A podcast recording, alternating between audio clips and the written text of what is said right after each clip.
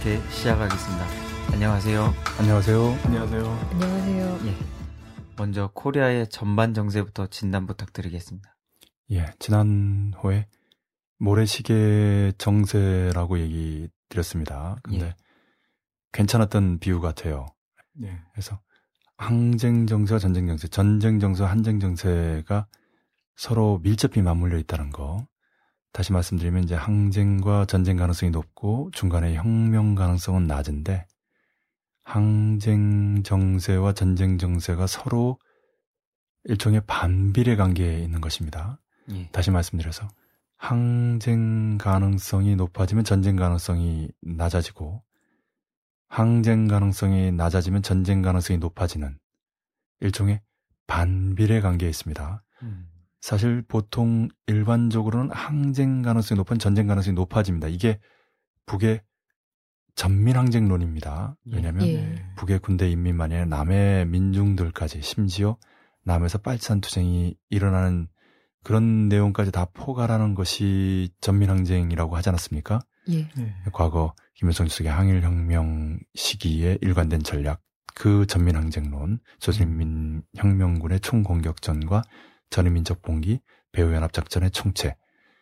예, 이런 규정 속에서의 전민항쟁론이라면 남의 항쟁 가능성이 높아질 때 전쟁 가능성도 따라서 높아지게 됩니다만은 최근에 북이 전민보복전, 전면보복전 둘을 합쳐서 전민의 전면보복전 이렇게 됩니다만은 이것은 북의 군대와 인민의 힘으로 남의 민중의 힘과 상관없이 그리고 보복 예, 그런 의미의 타격 그리고 국부전이 아니라 전면전이다 이런 개념을 내놓으면서 그것도 조평통도 아닌 국방위 국방위 대변인도 아닌 국방위 아, 일반 보도도 아닌 중대보도 그 중대보도 안에서도 절정 부근에 강조한 것이고요. 이어서 서남전선군 사령부 공개 보도에서도 우리 군대와 인민의 전면 보복전으로 다시 한번 확인했습니다. 예. 그렇기 때문에 전민 보복전, 전면 보복전 이러한 개념 속에서는 어, 전쟁 정세와 항쟁 정세가 반비례 관계 밀접히 맞물려 있는데 어, 한쪽이 플러스가 되면 다른 쪽은 마이너스가 되는 마치 제로섬 게임처럼 진행되는 특이한 정세가 조성되어 있는 것입니다.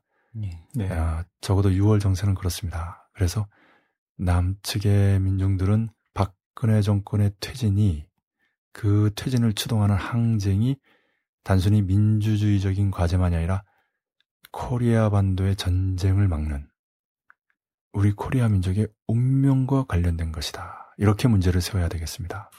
예. 네. 예. 최근 북에서 조선 속도를 연일 강조하고 있습니다. 어제는 3월 5일 청년광산, 오늘은 세포지구 건설장을 부각하고 있습니다.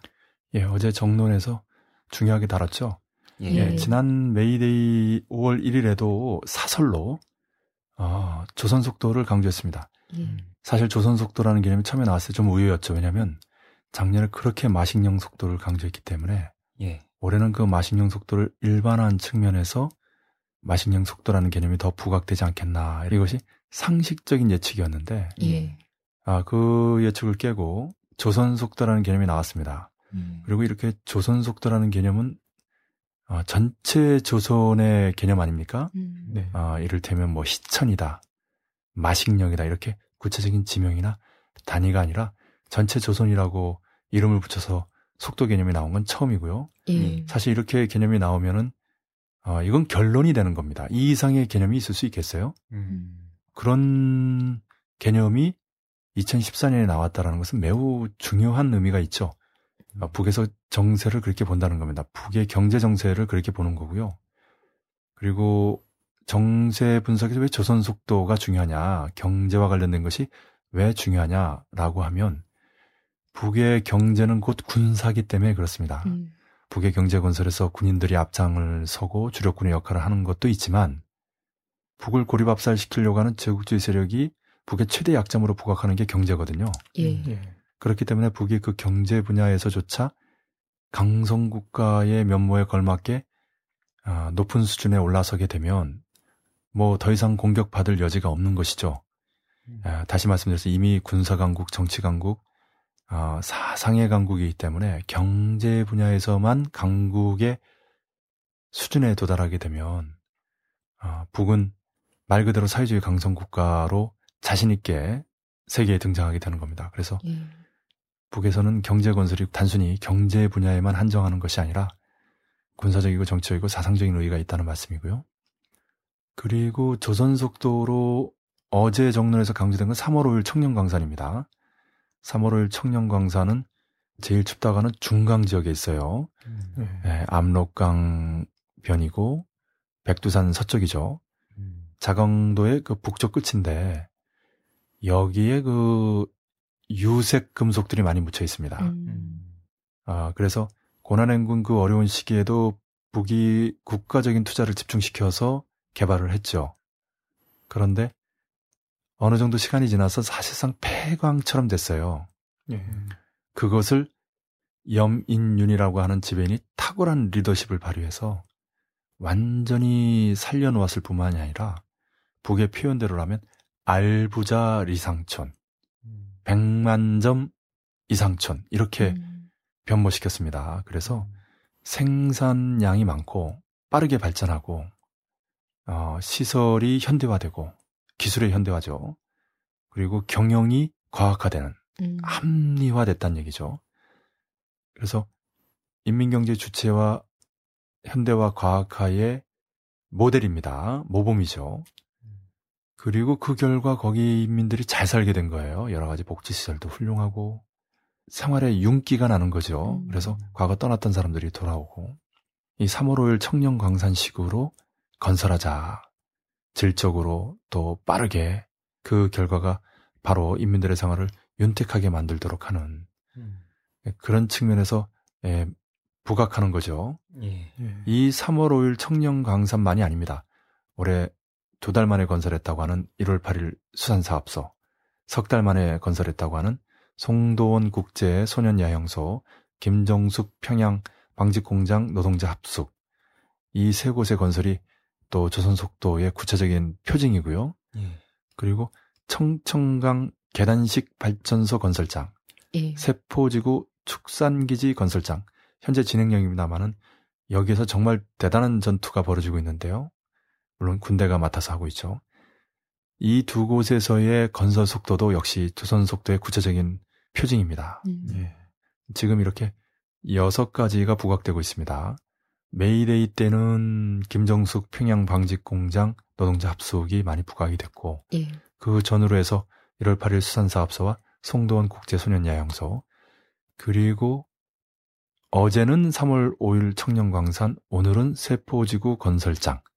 이렇게 아, 북이 조선 속도가 무엇인지 그 구체적인 사례를 들면서 올해 정력적으로 떠밀고 나가고 있습니다.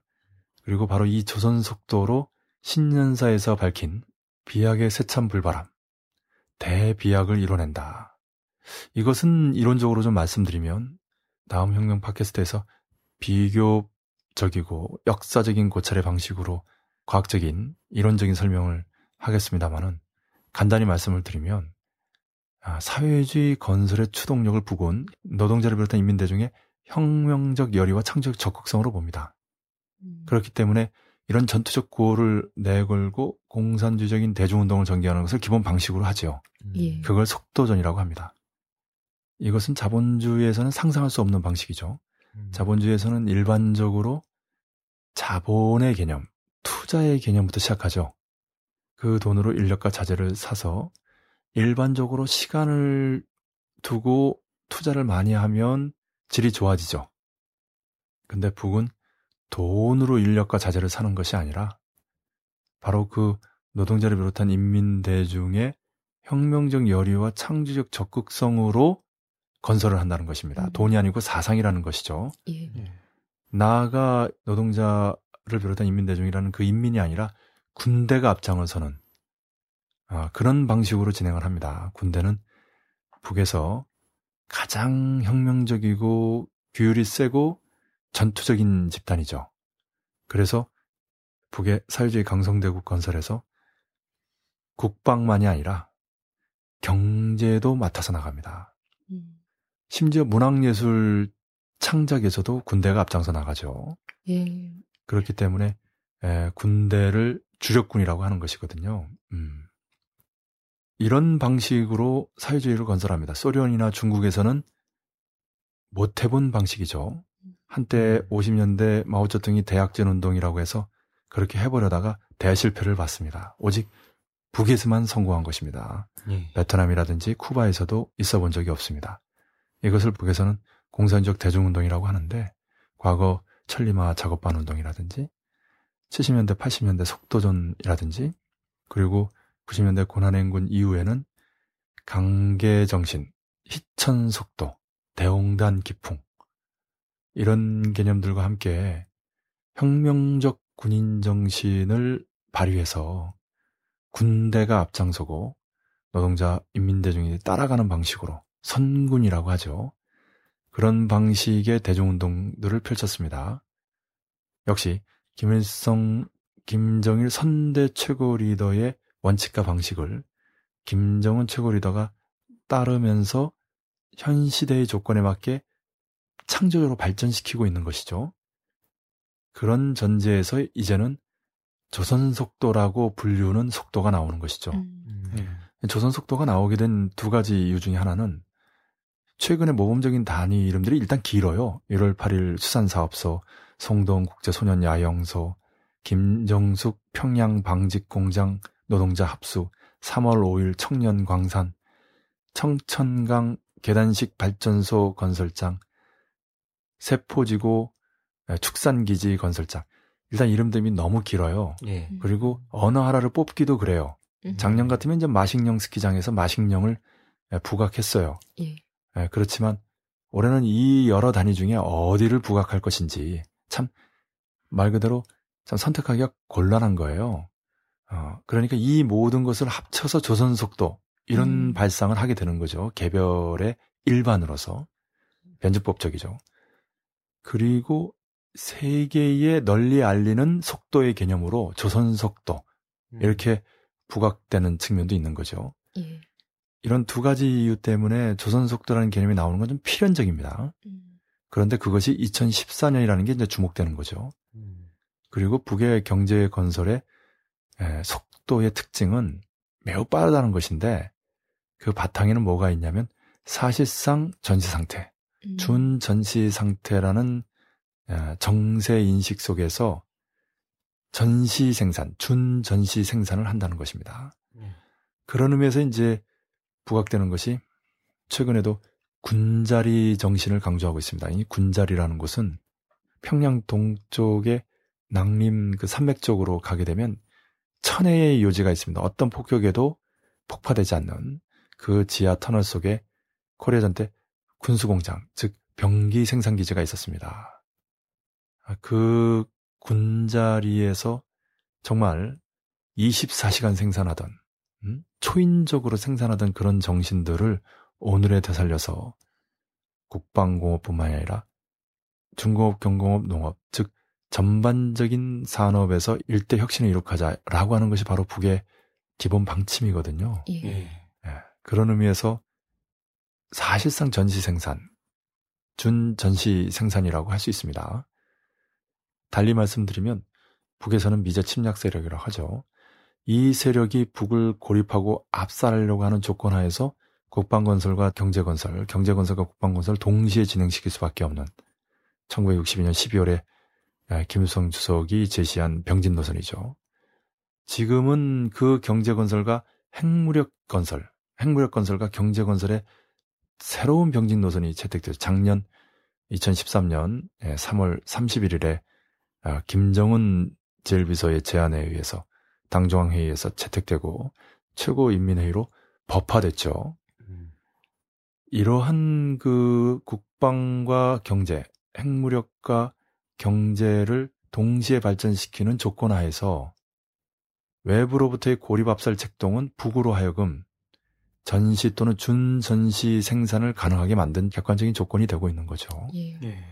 물론 이러한 객관 조건보다 결정적인 요인은 주체적인 요인이죠. 다시 말씀드리면 북의 최고 리더와 지도 정당이 앞장에 서서 군대와 인민들을 사상 사업하고 정치 사업하면서 그 사상의 힘으로 끌고 나가는 것이죠. 음. 예. 그것을 혁명적 열의와 창조적 적극성이라고 합니다. 음. 이것이 북이라는 주체 사회주의 경제 건설의 아, 추동력이죠.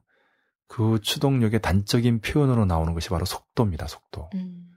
아, 그 속도가 이제는 조선 속도라는 경제에 이르렀다라는 것이고요. 그렇게 조선 속도라는 표현이 나올 정도라고 한다면 다시 말씀드려서 경제 건설이 이런 경제에 이르른다면 그 경제 건설의 또 다른 측면인 동전의 양면과 같은 군사적인 측면에서는 어떠한 경제에 이르렀겠는가? 음. 다시 말씀드리면 반미 대결전, 조국 통일 대전, 반미 민족 해방 대전, 통일혁명 대전의 견지에서 볼 때는 어느 경제에 이르렀겠는가? 그것을 미루어 짐작하게 되는 거죠. 예. 네. 네, 정론에 나온 여러 가지 표현들이 인상적인데 특히 인민의 부귀 영화가 하루빨리 펼쳐질 수 있게 제국주의 원수들이 수치스러운 참패와 공포에 떨 수 있게 라는 말과 연대와 연대를 뛰어넘어 사회주의와 자본주의의 차이를 하늘과 땅으로 만들어야 하며 예, 이런 표현들이 굉장히 인상적이었고요. 또 속도는 결코 시간적 개념만이 아니다. 여기에는 더 빨리라는 치사름과 함께 더 높이라는 질적 비약이 있다라는 말이 인상적이었습니다. 네, 그 대목은 김정일 선대 최고 리더의 지론 중에 하나입니다. 음. 네. 아, 유명한 일화인데 그 당시 그 조평통 위원장인 허담 비서와 대화하는 과정에서 허담 비서가 깜짝 놀라는 그 대목이 있어요. 뭐냐면 당시 그 김정일 조직 비서죠.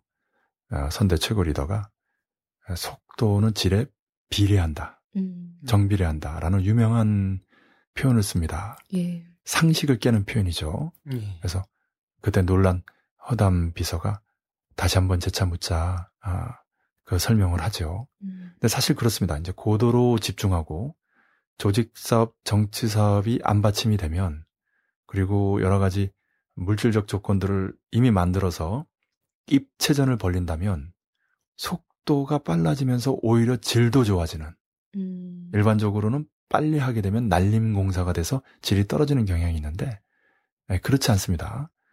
아, 이것은 실제로 우리가 생활 속에서도 많이 느낄 수가 있어요.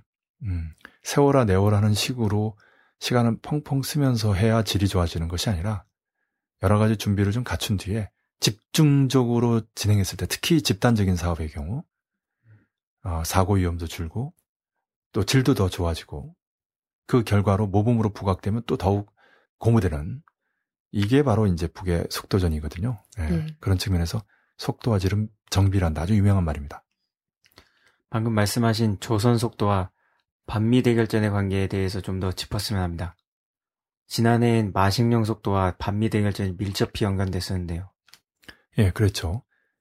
이 작년에 결국은 뭐 그렇게 되진 않았습니다만은 창조는 다름 아닌 북의 사회주의 경제 건설에서의 마식령 스키장 건설, 마식령 속도가 그 단적인 표현이고요. 예. 변혁과 관련해서는 그 동과 중동에서의 천지개벽이 이루어지는 예, 그것은 극동에서는 북을 중심으로 어, 중동에서 이란을 중심으로 하는 반미 전면 대결전이 결정적 승리를 맞으면서 아, 말 그대로 위대한 변혁이 이루어지는 이런 가능성을 본 거죠. 실제로 북은 지난해 3월 말에 4월 초에 경제건설, 핵무력건설 병진 노선을 채택하고 개성공단을 잠정 폐쇄하면서 북이 할 수 있는 최대한의 전략적 공세를 취했죠. 그래서 코리아 반도의 전쟁 가능성이 98%까지 가는 전쟁 전야를 방불케 하는 그래서 외국 자본도 썰물처럼 빠져나가고 사재기 열풍이 생기고 하여튼 음, 여러 가지 상황이 벌어졌습니다. 이른바 내란 음모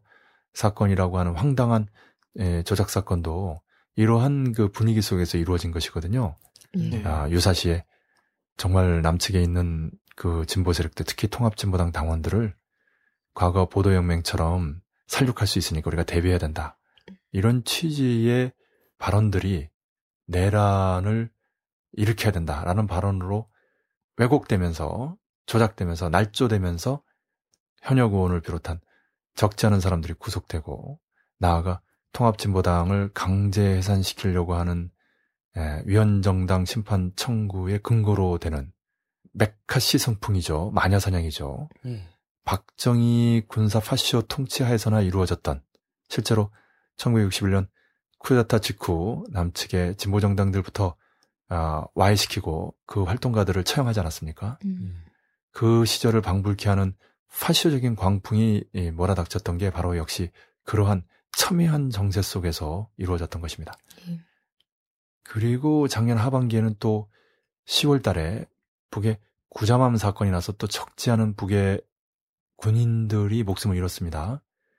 그에 상응해서 미국의 잠수함이라든지 특히 동해 남해를 거쳐서 서해까지 들어온 조지 워싱턴 호가 상당한 타격을 입었을 것이다. 라고 우리가 추론했는데 실제로 일본에서 수리 중에 있습니다. 음. 아예 미국으로 어, 돌아갈 것이다. 다른 항공모함으로 교체될 것이다. 이렇게 보도까지 나왔는데요. 예.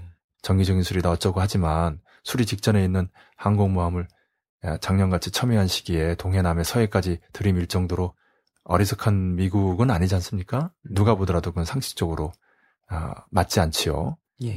그렇죠? 수리 직전에 있는 항공모함을 동원해서 작전을 펼친다는 게 어불성설이지 않습니까? 음. 다시 말씀드려서 작년에 상반기, 하반기 정말 정세가 첨예했습니다. 실제로 전쟁이 일어나지 않았죠. 예. 어, 그것은 북이 남에서의 항쟁 가능성의 조짐과 또 내부적으로 장성택 종파 사건을 처리하는데, 에, 그리고 전반적으로 한 번도 지켜보며 참고 또 참고 또 참았지만 한 번도 인내심을 발휘하는 이런 차원으로 진행이 된 거죠. 실제로 작년 말에는 전례 없이 어, 철도의 영웅적인 파업과 함께 10만 명의 총파업 투쟁이 벌어졌지 않습니까? 12월 19일 대선 관건 부정선거 규탄 대회를 시작으로 그리고 올해도 역시 2월 말에 10만 명이나 국민 파업에 참여했고요. 그리고 지금은 물론 세월호 참사가 하나의 기폭제가 됐습니다만은 육사 지방선거에서 박근혜 새누리당 정권이 참패하고 그 여세를 몰아서 제2의 유언항쟁이 폭발하는가라는 데 관심이 집중되고 있지 않습니까? 예. 예. 그 가능성은 상당하고요. 음. 100%라고는 얘기할 수 없지만 이 정도의 가능성이 있다는 것만으로 정말 대단한 것입니다. 왜냐하면 음. 박근혜 정권이 출범한 지 채 2년도 안 되거든요. 예. 1년 남짓한 기간 만에 안대희 총리후보자의 사임을 통해서도 알 수 있듯이 박근혜 정권의 레임덕 현상이 뚜렷하거든요. 새누리당 내부의 인사라든지 지방선거 후보자들에서도 이미 과거 대통령으로 절대적 힘을 발휘하는 박근혜 모습이나 선거 때만 되면 여왕이라고 불리는 박근혜 모습은 온데간데 없어요. 음. 음. 아, 지금 정권은 남재준, 김장수를 경질할 뿐만이 아니라 총체적 무능과 총체적 위기 그리고 총체적 기만으로 인해서 음. 사면초가 예. 풍전등화, 태풍전등화, 벼랑 끝에 매달린 박근혜 정권의 운명이 간당간당한 에, 아슬아슬한 상황이죠. 예. 에, 그렇기 때문에 역시 항쟁 가능성이 높아지면서 전쟁 가능성이 상대적으로 줄어든 물론 말로 하는 전쟁으로는 최고점입니다. 전민 음. 보복전, 전면 보복전이 그렇고요. 지난 4월 27일에 조평통에서 여성 대통령에게 할 수 있는 최대한의 모욕을 주면서 어, 남북 관계를 파탄시키는 돌아오는 다리를 불태워버리는 이런 정세 아닙니까? 예. 예. 그리고 또 최근에는 그 2012년 12월 10일에 올린 광명성 3호 2호기가 정지 궤도에서 기동하기 시작했다. 음. 이것은 미국에게 공포거든요. 음. 어, 슈퍼 EMP를 탑재한 FOBS 위성탄두라고 할 경우 미 본토 지상 500km에서 터진다면 완전히 암흑천지 아비규환으로 된다고 우리가 누차 이야기하지 않았습니까? 예. 이것은 예. 미국의 슈퍼 EMP와 관련해서 최고 권위자인 피터 프라이 박사의 견해이기도 하고요. 작년 5월 21일 제임스 울시 전 CIA 국장과 함께 월스트리트 저널지에 공동으로 기고한 내용이기도 하지 않습니까? 음. 그리고 북에서 제4차 핵시험과 은하구호 발사가 임박했다는 징후들이 노골적으로 드러나고 있죠. 예. 아, 다시 말씀드리면 조국 통일대전, 통일혁명 대전이나 반미 대결전, 반미 대전, 반미 민족 해방 대전의 가능성이 높아지고 있는 거죠. 그런 조건 하에서 경제 건설에서의 속도도 조선 속도라는 개념이 나오고 있습니다. 예. 작년에도 거창한 창조와 변혁 이런 표현을 썼고요. 올해 신년사에 나온 위대한 변혁의 비약의 세찬 불바람을 다름 아닌 경제 건설에서는 조선 속도로 함축돼서 표현이 되고 있고요. 예. 군사 분야에서는 조국 통일 대전과 반미 대결전. 아직은 반미 대전이라고 하지 않고 대결전으로 군사적 공격이 아니라 군사적 시위 수준에서 표현하고 있습니다만은 그러나 이미 우리가 다 알다시피 조국 통일 대전, 통일혁명 대전이 터진다면 그것은 곧 반미 대전, 반미 민족해방 대전이 되죠. 그 반대도 성립합니다. 예. 예. 그리고 서해 오도를 점령하는 국부전의 가능성이 매우 높다고 했죠. 물론 서남전선 사령부 공개 보도에서는 우리 군대와 인민의 전면 보복전이라고 해서 단순한 국부 보복전이 아니라 전면 보복전, 서울을 포함한 수도권까지 그 사정거리 안에 넣으면서 서남전 사령부가 아, 이런 표현을 썼기 때문에 아, 역시 그 그 말 뜻을 그대로 해석한다고 한다면 전민보복전은 곧 전면보복전이고 국부전은 배제되어 있는 상태다 이렇게 볼 수 있습니다만은 심리전적인 측면이나 여러 가지 그 조건들을 봤을 때 서해오도만 점령하는 국부전의 가능성이 가장 높지 않나 이렇게 봅니다. 음. 그러나 네. 이러한 국부전도 전쟁은 전쟁이죠. 예. 예, 그 전쟁 가능성이 항쟁 가능성 때문에 상대적으로 줄어든 것. 정말 다행이 아닐 수 없는 거죠. 음. 어떻게 보면 항쟁의 객관적인 가능성을 높여줌으로써 전쟁 가능성을 낮추려고 하는 미국을 비롯한 제국주의 유대자본 세력의 의도도 있지 않을까라는 생각까지도 듭니다. 물론 이것은 정밀하게 살펴봐야 되겠습니다만은 우리의 주체적인 노력과 함께 객관적인 여건적인 측면에서도 그렇게 되고 있는 측면이 있습니다. 그래서 최근에 인터넷에서는 물론 아주 엄밀하게 과학적으로 설명되진 않았습니다만은 잠수함 추돌설 외에 경월의 피침설, 피격설이 있고요. 예. 이 외에도 세월호 참사를 오히려 북풍으로 이용하려고 했다. 다시 말하면 북이 세월호 참사를 일으켰다. 또는 세월호 참사 같은 충격적인 사건으로 국민들의 불안감을 증폭시켜서 안전에 대한 심리. 이것은 보수 심리죠. 음. 그 힘으로 육사 지방선거의 참패를 모면하려고 했던 의도가 있는 거 아니냐라는 추측. 이거는 다소 억측에 가깝습니다만은 그러나 완전히 배제할 수는 없는 거죠. 음. 과거 전례로 봤을 때는 충분히 그러고도 남는 정권이기 때문에 음. 예, 검토를 하지 않을 수 없는 거죠. 중요한 것은 이 얘기에 맞고 틀림을 떠나서 이런 얘기까지 나오는 상황이다라는 거죠. 음. 예. 그것은 무엇을 의미하는가? 그만큼 박근혜 정권이 위태롭다는 겁니다. 음. 그 음. 상점마저도 이미 버린 지 오래가 아니냐. 음. 아, 바이든이 지난해 말에 와서 미국에 에, 맞서지 마라. 미국에 반대해서 베팅하지 말라라는 표현을 썼는데 그러면서 넬슨 만델라 추모하는 뭐 목념을 올리자든지 넬슨 만델라가 곧 김대중이잖아요. 음. 예. 김대중과 실제로 친하기도 하고 음. 그리고 남코리아의 파쇼 정권이 이 정도 바닥을 드러냈으면 오히려 전민중적인 항쟁, 심지어 혁명으로까지 폭발할 수 있는 조건이기 때문에 빨리 갈아치우는 것이 상책일 수 있다는 판단을 충분히 상전 미국이 내릴 수 있는 거죠. 예. 개혁 정권이 들어서게 되면 이런 항쟁 분위기나 전쟁 분위기 전반적으로 개선이 되기 때문에 미국으로서는 물론 미일 남 삼각 군사 동맹을 강화하고 일본의 군국주의적인 정권, 파쇼적인 정권과 죽이 맞으려면 남측도 그에 걸맞는 파쇼적인 정권이어야 맞겠죠. 예. 네, 그러나 그렇다고 하더라도 남측에서 항쟁이나 또 북으로부터의 전쟁 이렇게 가능성이 높아지게 되면 그것은 하나를 어려다가 열백을 이룰 수 있기 때문에 미국으로서는 다시 한번 판단하지 않을 수 없는 거죠. 그런 측면도 어, 엿보이는 상황입니다. 네. 예. 얼마 전 북미 간의 이른바 1.5트랙 만남이 몽골에서 있었고요. 또 북일 간에도 만남이 있었습니다. 예, 이번 주에 몽골 울란바토르와 스웨덴 스톡홀름에서 각각 북미 북일 간의 만남이 있었는데요. 보도에 따르면 23일부터 25일까지 울란바토르에서 북과 미국이 비공식 접촉을 가졌는데 북에서는 이용호 외무성 부상이 미국에서는 조엘 위트 존스 홉킨스 대 국제관계대학원 교수가 참석한 것으로 알려졌습니다. 지난해에도 북미는 9월 말 독일 베를린에서 이용호 부상, 스티븐 보스워스, 로버트 갈루치, 조엘 위트 등이 참석한 가운데 비공식 세미나를 연 바 있습니다.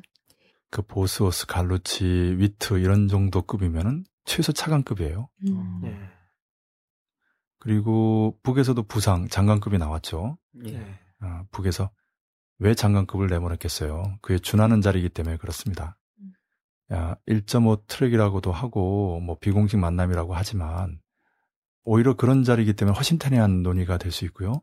유대자본에 또 직접 보고될 수도 있고 여러 가지 측면에 실질적인 회담들이 계속 진행되고 있는 것은 사실입니다. 음. 네. 26일에서 28일에는 스톡홀름에서 북일 정부 간 공식 협상이 있었는데요. 북에서는 송일호 북일 국교 정상화 교섭 담당 대사와 일본에서는 이하라 주니치 외무성 아시아대양주국장이 참석했습니다. 이번 회담에서는 일본이 이른바 납북자 안부 제조사와 일본 대북 제재 완화 등의 문제와 총련 본부 건물 문제 등이 논의됐습니다. 회담이 끝나고 송일호 대사는 조총련 본부 건물 문제는 어떤 경우라도 반드시 해결해야 한다고 강하게 주장을 했고요. 이하라 주니치 국장은 쌍방이 관심을 두고 있는 폭넓은 관심 현안에 관해 솔직한 논의가 진행됐다고 생각한다고 전했습니다. 일본 측은 북이 납치 문제 해결에 부정적이지 않고 막판에 많이 양보했으며 조만간 다시 만나 협의하기로 했다고 전했습니다. 여기서 주목되는 것은 두 가지인데요. 하나는 어쨌든 북미 북일 간의 대화의 끈이 끊어지지 않고 계속 이어진다는 것이죠. 음, 극단적인 상황은 아니라는 것입니다. 그랬다면 예. 북도 반미 대결전이나 반미 대전이라고 표현했겠죠. 음, 대결전이라고 할 때는 물론 군사적인 시위, 무력 시위에 더해서 보이지 않는 전쟁까지 포함하는 것입니다만은 여전히 협상 가능성, 전쟁이 아니라 말로 풀 가능성을 열어놓고 있는 것이죠. 예. 네. 그리고 그렇게 열어놓는 것이 나쁘지 않습니다. 실제 전쟁이 일어나도 전쟁 명분의 측면에서 국제 여론의 측면에서 중요하거든요. 음, 그러니까 북이 전민 보복전, 전면 보복전의 보복이란 표현으로 다시 말하면 북침에 대응하는 반격, 북의 최고전엄과 체제를 모독한 데에 대한 보복 이렇게 되는 것이거든요. 음, 그리고 또 하나는 북미 북일 간에는 협상의 끈이 끊어지지 않고 회담이 계속 이어지는데 반해서 북남 남북 간에는 끊어졌다는 것이죠. 음. 그게 바로 아까 말씀드렸던 북의 조평통 4.27 성명이 담고 있는 내용이죠. 예. 음. 돌아올 수 없는 상황, 음, 돌이킬 수 없는 상황까지 나아간 것입니다. 예. 아, 박근혜 정권을 거부하고 일체 협상 가능성을 배제하는 그런 선언인 것이죠. 음, 한편 2월 말에 4월 말까지의 킬리조브 독수리 맥스선도 훈련이 끝나고 나니까 5월 달에 이러한 협상이 진행된 측면도 있거든요. 그렇죠. 예. 아, 그래서 미국과 남측으로부터의 북을 압박하는 군사적인 시위, 무력 시위가 이루어진 뒤에 그 힘의 바탕에서 이런 협상이 이루어졌다라는 듯 보이지만, 그러나 2월에서 3월까지의 로켓 발사 시험과 4.15의 비행사 대회, 4.25의 장거리 포사격 훈련, 당중앙 군사의 확대 회의, 총정치국장의 교체, 이런 과정을 통해서 특히 4월 25일 오바마 방남을 계기로 4월 27일부터 북이 대대적으로 공세를 취하고 있는 모습은 전쟁 정세가 3, 4월에 끝나는 것이 아니라 5, 6월로 이어지고 있다는 것을 보여주죠. 그 네. 단적인 증거가 5월 13일 국방위 중대 보도고 5월 23일 서남전성군 사령부의 공개 보도입니다. 예. 전민보복전 전면 보복전의 내용이 그것이죠. 예. 말로 하는 전쟁으로는 최고점을 찍었다. 이제 남은 것은 행동을 하는 전쟁, 실제 전쟁밖에 없다 라는 수준으로 표현했습니다. 예. 음. 아, 그러니 지금의 그 북미 북일 간의 협상이 일견 주목을 받으면서도 크게 각광을 받지는 못하고 있어요. 실제로 북미 간의 양자회담이나 또는 아, 국동에서 육자회담이 벌어진다든지 아, 북일 수교 협상이 진행된다 이렇게 기대하지 않거든요. 음, 음. 음, 작년에 사실 그 가능성이 상당히 높았어요. 음, 일본만 해도 수상의 대리인이 방북해서 김영남 상임위원장까지 만나고 그 정도 됐으니 기대할 만 하지 않습니까? 예. 그때도 안 됐거든요. 예. 근데 지금은 아예 아, 뭐 실무자선에서 아, 얘기하는 정도니까 더더욱 거리가 멀다 하겠습니다. 예. 예. 아, 결론적으로 말씀드리면 북이 이 정도의 속내를 좀 교환하고 실무를 논의하는 수준의 회담에는 별 관심이 없어요, 사실은. 음. 아, 국제 여론을 의식해서 전쟁 명분을 축적하기 위해 아, 이런 회담을 제안하거나 또 그런 회담에 참여했다라는 정도지 지금 초점은 전민보복전, 전면보복전입니다. 반미 대결전이고 다시 말씀드리면 통일혁명대전과 반미민족해방대전에 초점이 있어요. 예. 음. 아, 그러한 결정적인 군사적 압박, 시위, 제4차 핵시험이나 은하구호 발사, 또 강명선 3호 2호기를 통한 압박, 이런 것들이 미국을 비롯한 제국주의 연합 세력 유대 자본으로부터 결정적인 항복을 받아내면서 큰 판이 만들어지는 것이지 그렇지 않고 이런 소소한 회담으로 뭔가 큰 진전이 이루어질 거라고 본다면 오산입니다. 예. 큰 압박에 이은 큰 협상. 그래서 크게 달라지는 큰 흐름이 형성돼야 됩니다. 예. 작은 것으로는 뭐 북이 성차하지도 않지만은 최근 년의 제5차 북미 반미 전면 대결전을 추동하면서 나아가는 방향과 동력을 봤을 때 결코 작은 것이 목표가 아닙니다.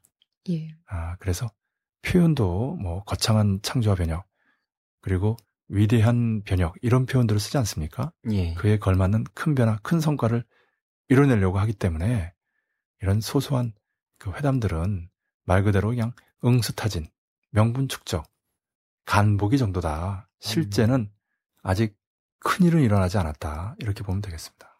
예. 예. 말씀대로 북남, 남북 간에만 만남이 없습니다. 오히려 최악의 상황으로 치닫고 있습니다. 아, 이게 북이 잘 쓰는 방법인데요. 미국과 남측의 관계에서 어느 한쪽은 땡기고 어느 한쪽은 밀치는 그래서 남측에서 만드는 표현으로는 이른바 통미봉남 예. 또는 통남봉미 뭐 이런 표현이 나오죠. 미국과 일본의 관계에서도 마찬가지입니다. 통미봉일, 통일봉미 이런 식으로 예, 엇박자를 주면서 상대를 교란시키죠. 상대를 매우 곤혹스럽게 만든 겁니다. 그렇게 할 때 실제로 압박의 효과도 있지만은 협상의 효과도 큽니다. 아, 그런데 지금은 남측이 고립된 겁니다. 아, 북미 북일 회담은 진행되는데 북남 남북 회담은 진행되지 않는 그 자체가 남측이 만큼 고립된 거거든요. 극동에서 큰 변화의 조짐이 보일 때 그것을 따라가지 못한다는 것은 두렵죠. 국민들로부터도 지탄을 받는 거. 그래서 외교부가 있는 거거든요. 음. 외교가 꽝이 되면 실책이죠. 정권 내놔야 되는 이유 중에 하나이기도 합니다. 아, 그렇기 때문에 박근혜 정권은 그렇지 않아도 사면초가인데 계속 불리한 일들만 생기고 어려운 조건들만 만들어주고 있다. 이게 북의 의도가 아닌가. 박근혜 정권은 북에 완전히 밉보여서 최단명 정권으로 끝날 가능성이 매우 높아졌습니다. 예. 이 한편 세월호 참사와 관련돼 선미 부분을 뜯겠다는 보도가 있습니다. 이렇게 되면 잠수함 추돌설 등의 가장 중요한 증거가 훼손되지 않겠습니까? 예, 사건 발생 44일째인 현재 16명의 실종자를 남겨두고 있는 상황인데요. 범정부 사고 대책본부는 유가족 동의를 얻어서 선체 일부를 절개해 실종자들을 수색하겠다는 방침을 발표했습니다. 김석균 해양경찰청장은 27일 기자회견을 갖고 21일 이후 답보 상태인 수색 상황을 진척시키기 위해 4층 선미 우측 다인실 창문 일부를 절단하기로 결정했다고 밝혔습니다. 이에 대해 실종자 가족들은 선체 외관 일부를 절개하는 구조 방식에 동의한 것으로 알려졌는데요. 28일 팽목항에는 선체 절단용 바지선이 현장에 도착해 있는 상황입니다. 이와 관련해 28일 국회의원회관 세미나실에서 열린 긴급 토론회에서 천안함 민군 합동조사위원이었던 신상철 대표는 선체 보존을 위해 가처분 신청을 최대한 빨리 해야 한다고 주장했습니다. 신 대표는 토론회에서 해경 해체는 증거 인멸이고 처음부터 끝까지 완벽하게 보존해서 조사해야 한다고 주장했습니다. 이를 통해 배가 쓰러지는 과정도 시뮬레이션하고 시간이 걸리더라도 얼마나 희생자들이 생존할 수 있었는지까지 면밀히 조사해 구조에 최선을 다하기는커녕 무능과 무책임으로 국민 단 한 명도 구조하지 못했던 전 세계 해상 재난 사상 최초의 사태임을 밝혀내야 한다고 강조했습니다. 또 유가족과 실종자 가족들은 이 과정이 힘들겠지만 이것을 극복하는 모든 과정에 함께해야 하고 그러한 과정이 기록되어야 하며 널리 알려져야 한다며 그 첫 단계가 선체 보존이라고 강력히 주장했습니다. 신 대표의 말 중에 틀린 게 하나도 없죠. 예. 그러니까 신 대표 말 반대로 하는 것은 그러한 의혹이 있는 겁니다. 음. 신 대표가 제기한 의혹. 예, 그렇죠. 예, 합리적인 의혹이 있는 거죠. 예. 예. 어, 일부를 훼손한다, 뭐, 창 정도를 절단한다, 이렇게 이해하면 안 되겠어요? 그 일부가 전부가 되는 거죠. 예. 이런 식으로 훼손하기 시작하면 끝이 없고요. 음. 아, 그리고 선미가 무엇보다 중요한 것 아닙니까? 잠수함이 예. 추돌했다면 뒤에서 받았을 것이고, 실제로 영상에서도 스크루 주변에 파손이라든지 파공 흔적, 이런, 음, 문제가 제기되고 있기 때문에 선미, 비록 일부라고 하지만, 아, 절대 믿을 수 없다. 그 음. 말을. 그리고 신상철 대표의 말처럼 이 모든 과정을 일일이 기록하고 정확하게 원인을 규명해서 다시는 이런 일이 벌어지지 않도록 그런 의미에서 당국이 유가족들의 어떤 약한 마음을 이용해서 선미 훼손에 다시 말하면 증거인멸을 시도하고 있는 측면을 아, 신 대표가 아, 그렇게 하면 안 된다고 또 유가족들에게도 호소한 부분도 역시 쉽지 않은 말이고 예. 그 자체가 고통스럽지만은 아, 이 부분과 관련해서는 예, 멀리 보고 다시는 이런 일이 일어나지 않도록 하기 위한 근본 대책을 세우기 위해서 신 대표의 호소를 유념할 필요가 있다 이렇게 생각합니다. 네. 음. 하여튼 이 세월호 참사를 통해서 정권, 당국이 할 수 있는 가장 못된 짓들 이 빠짐없이 벌어지고 있다. 음. 어, 지금도 그렇고 앞으로도 그럴 것이다 라고 생각하니까 정말 끔찍합니다. 음. 네. 아, 이 정권은 정말 안 되겠어요. 해경 해체를 증거 인멸로 보는 것도 또 굉장히 인상적인 것 같아요. 해경은 정말 정밀 에, 조사하고 예.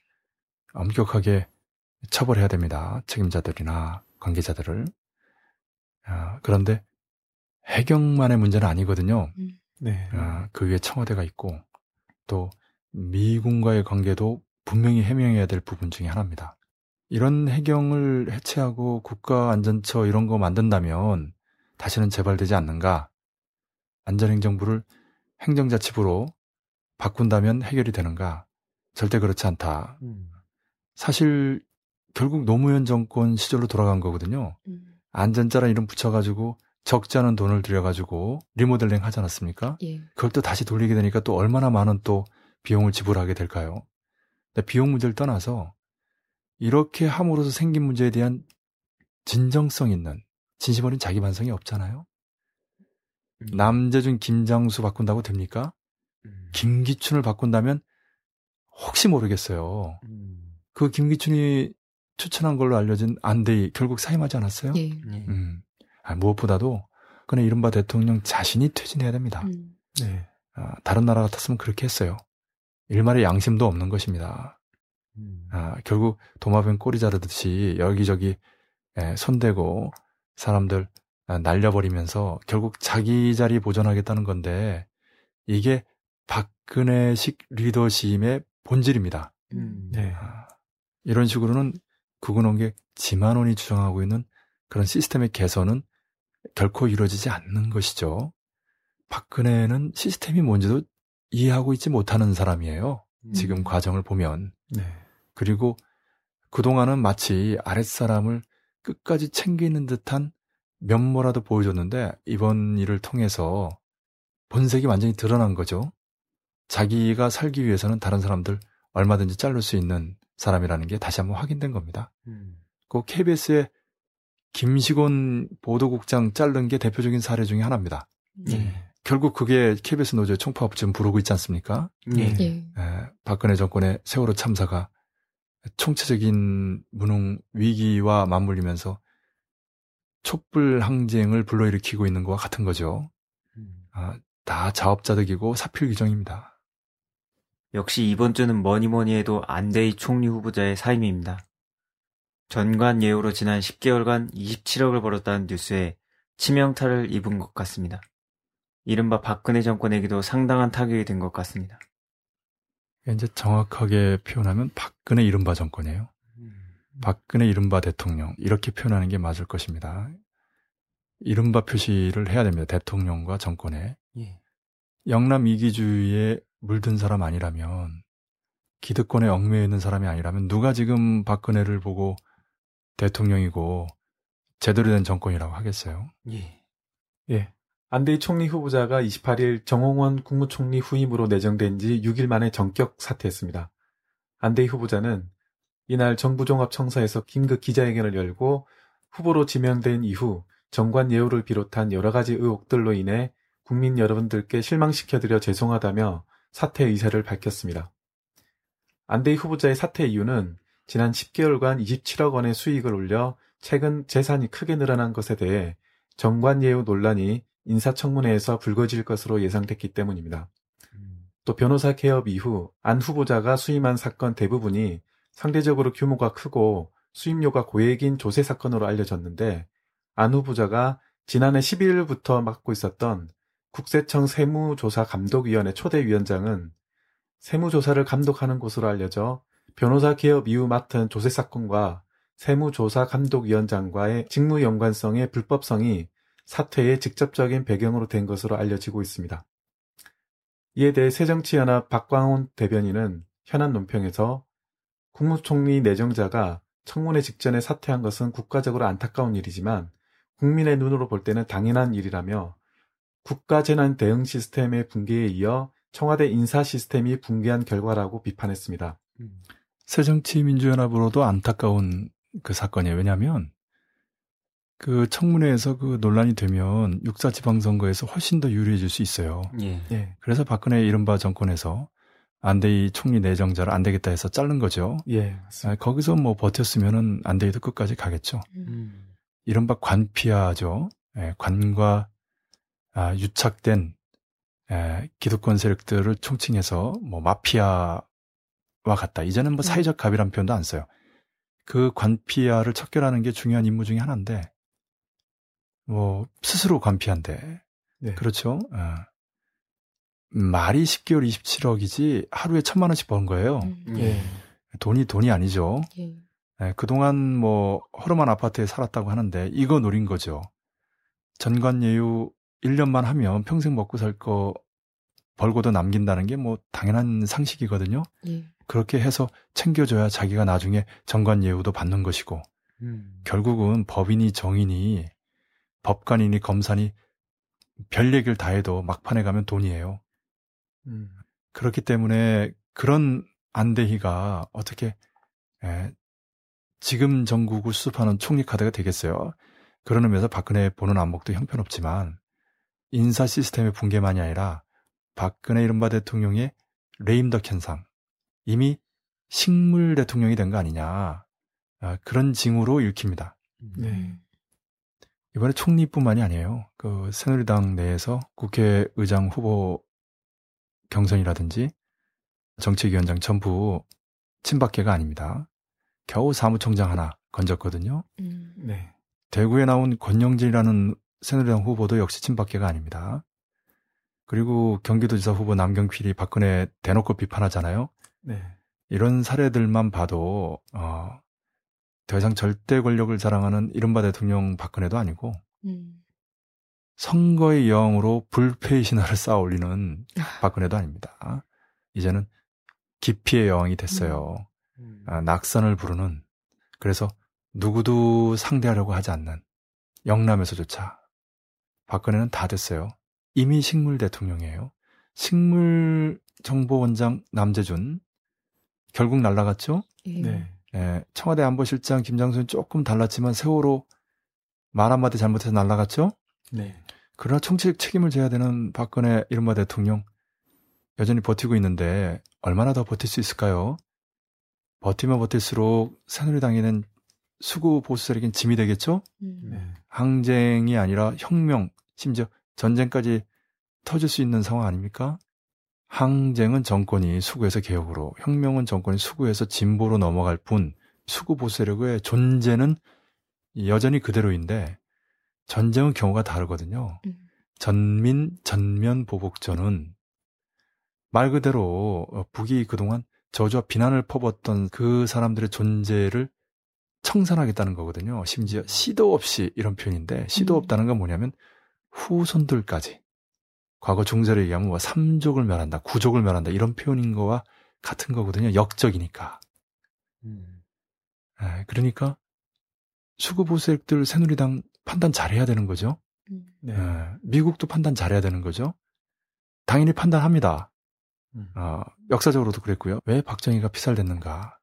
미국의 반대에서 배팅하다가 그렇게 된 거죠. 네. 핵무기 개발, 배팅이죠. 그렇죠? 네. 음. 전두환도 요랑쟁 때 군인들 동원하려고 했는데 못했죠? 미국이 막은 거죠?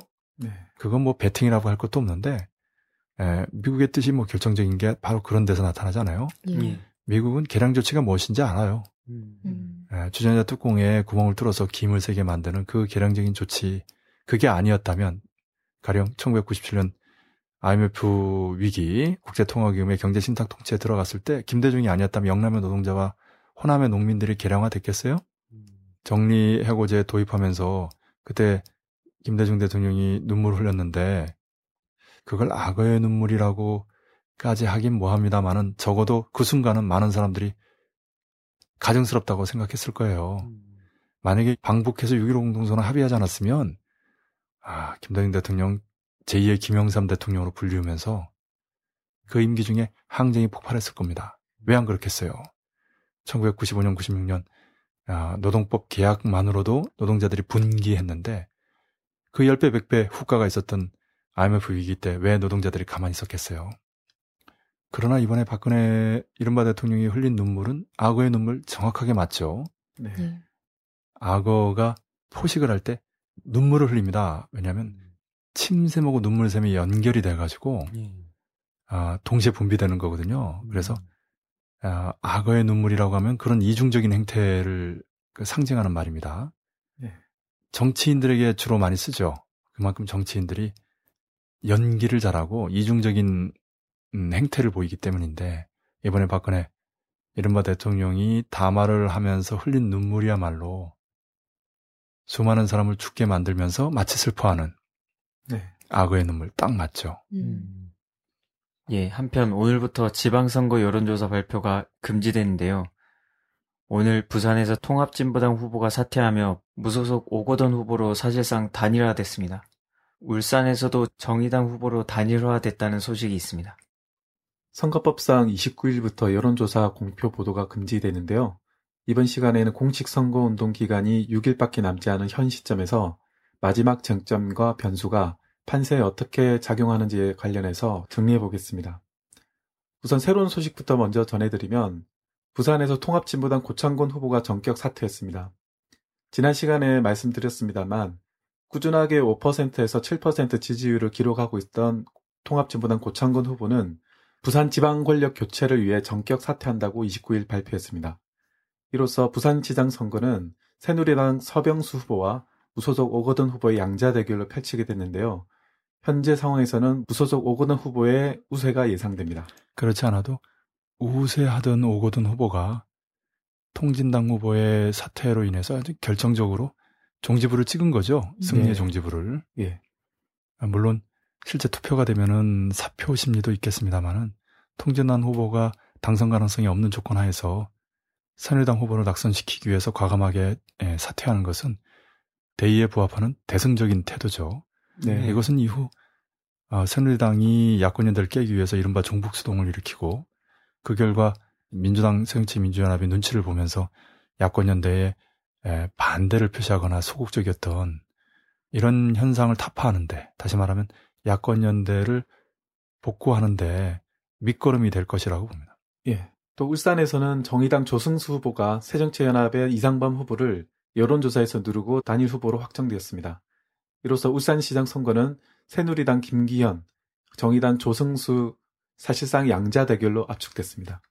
조승수는 민주노동당 분당 사건의 주역이죠. 예. 예. 지금 민주노총 사무부총장을 하고는 한석호가 아, 기획을 했다고 하지만 역시 대표적인 인물은 당시 조승수였습니다. 음.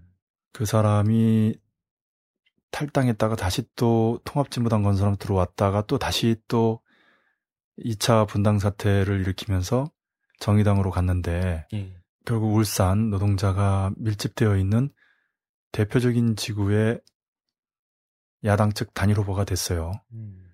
새누리당을 낙선시키는 의미에서는 어, 조승수 후보가 당선돼야 되겠지만 조승수 후보의 과거 행적을 봤을 때는 정말 그 반대의 심정이죠. 음. 아, 그럼에도 불구하고 지금은 대의가 새누리당 후보를 낙선시키는 데 있기 때문에 어쨌든 새누리당 낙선 투의 범진보 세력이 단결해야 된다. 아, 어려운 결정이지만 그렇게 해야 된다. 이렇게 봅니다. 예. 예. 최근 5월 20일에서 28일까지 각종 언론에서 조사된 여론조사를 종합해 보면 새누리당이 6곳에서 우세, 야권은 7곳에서 우세, 경합이 4곳이라고 지난 시간 말씀드렸습니다. 최근 각 당의 중앙 지도부의 움직임을 보면 대략적인 판세가 보이는데 새누리당은 부산을 향했고 새정치연합은 충청을 향했습니다. 즉 새누리당은 부산을 반드시 지켜야 될 최후 보로로 정해 방어적 차원에서 움직임을 보였고 새정치연합은 충북지사와 최근 지지세가 올라온 세종시에 대한 보다 공격적인 차원에서의 움직임을 보이고 있다고 볼 수 있겠습니다. 아, 당연히 그렇게 해야죠. 아, 그런 의미에서 볼 때 부산에서도 새누리당이 불리해졌고 네. 충북과 세종에서도 위태로워졌죠. 예.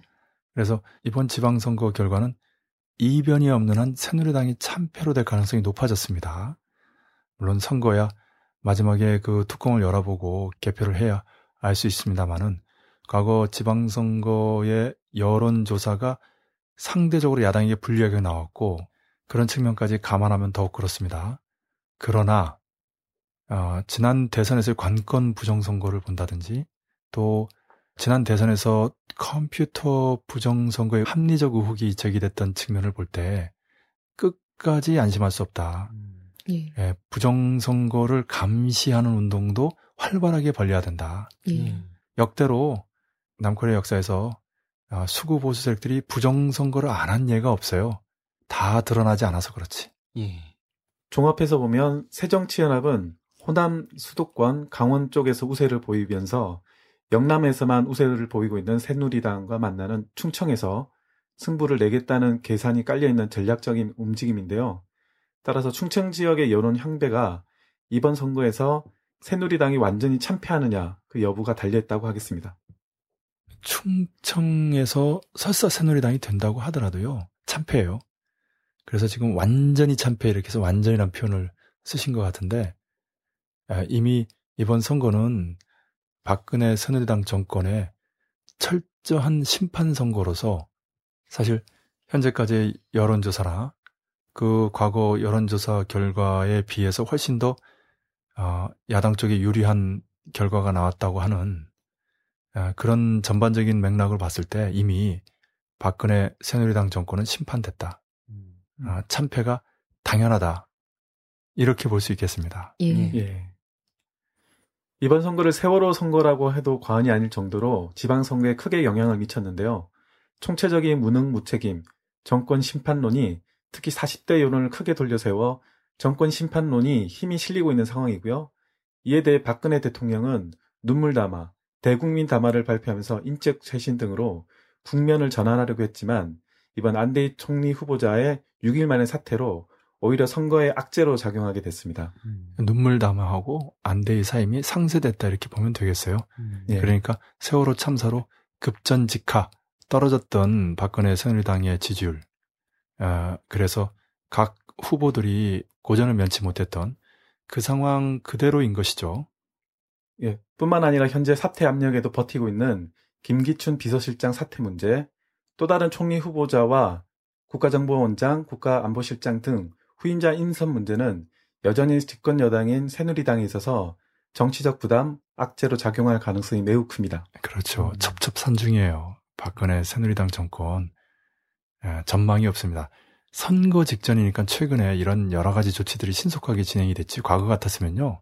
남재준, 김장수 절대 안 잘랐어요. 예. 정홍원 마찬가지고 안대희 역시 마찬가지입니다. 음. 선거 직전이니까 예, 어떻게든지 그 이 불을 꺼보려고 새누리당 후보들이 그냥 원성이 자자하니까 박근혜 이른바 대통령도 어쩔 수 없이 이런 조치들을 취했는데 그러나 비장의 한 수인 박근혜 이른바 대통령의 눈물 담아 그 눈물이 악어의 눈물로 비난받으면서 그것도 별 효과가 없었지만 안대의 사임으로 사실상 결정타를 맞고 네. 완전히 뭐 비틀거리고 있는 간당간당한 상황이죠. 네. 또 세월호 전국 반전을 노리기 위해서 무인기 사건, 서해 사건 등 이른바 선거 때마다 등장하는 북풍을 기억하면서 보수층 결집을 노렸으나 여론은 크게 동요하지 않고 있는 상황입니다. 예, 그건 푸기 잘했어요. 말로 하는 전쟁으로 최고점을 찍으면서 실제로는 충돌을 피했거든요. 음. 예, 그러니까 기세는 계속 높이면서 전쟁 정세의 주도권은 잡으면서도 명분을 예, 남측에서 먼저 도발했다 이렇게 명분을 주는 한편 남측이 북풍 조작으로 선거에 악용하려고 하는 부분은 차단했죠. 네. 그래서 실제로 남측에 미치는 영향은 없죠. 음. 오히려 자칫하면 전쟁이 터질 수 있구나. 그걸 말로 하는 전쟁의 그 표현을 보면서 전민보복전, 전면보복전 아, 보면서 수구 보수 세력들 사이에서 아마 동요가 일어났을 겁니다. 박근혜 정권 그대로 놔뒀다가는 이거 우리 존재 자체가 우리가 음. 그동안 어렵게 벌어놓은 아, 뭐다 그 착취한 돈들인데 주로 그게 부동산으로 존재합니다. 이게 한순간에 날아갈 수 있구나 이런 생각하니 끔찍한 거죠. 네. 야, 미국에 이미 뭐 자식들 일부를 뭐 유학 보내고 뭐 거기서 살게 하고 이중 국적 가지고 있고 이런 걸로는 안심이 안 되죠. 네, 그래서 북풍 조작도 완전히 실패했어요. 박근혜 새누리당 정권은 육사 지방선거 전에 국면 전환 변수 만들어낼 수 없으니 이제는 코앞이에요. 예. 음. 육사 지방선거 하루 전날에 49제 같은 악재만 남아 있습니다. 음. KBS 노조의 총파업, 매주 3만 명 이상 모이는 국민촛불, 국회 내에서의 국정조사 등 반정부 여론과 시위의 확산은 새누리당의 내내 악재로 작용할 것입니다. 예, 그것도 역시 박근혜 정권의 특징 중에 하나잖아요. 윤창정부터 시작해서 윤진수, 강신명, 최연애, 그리고 김시곤.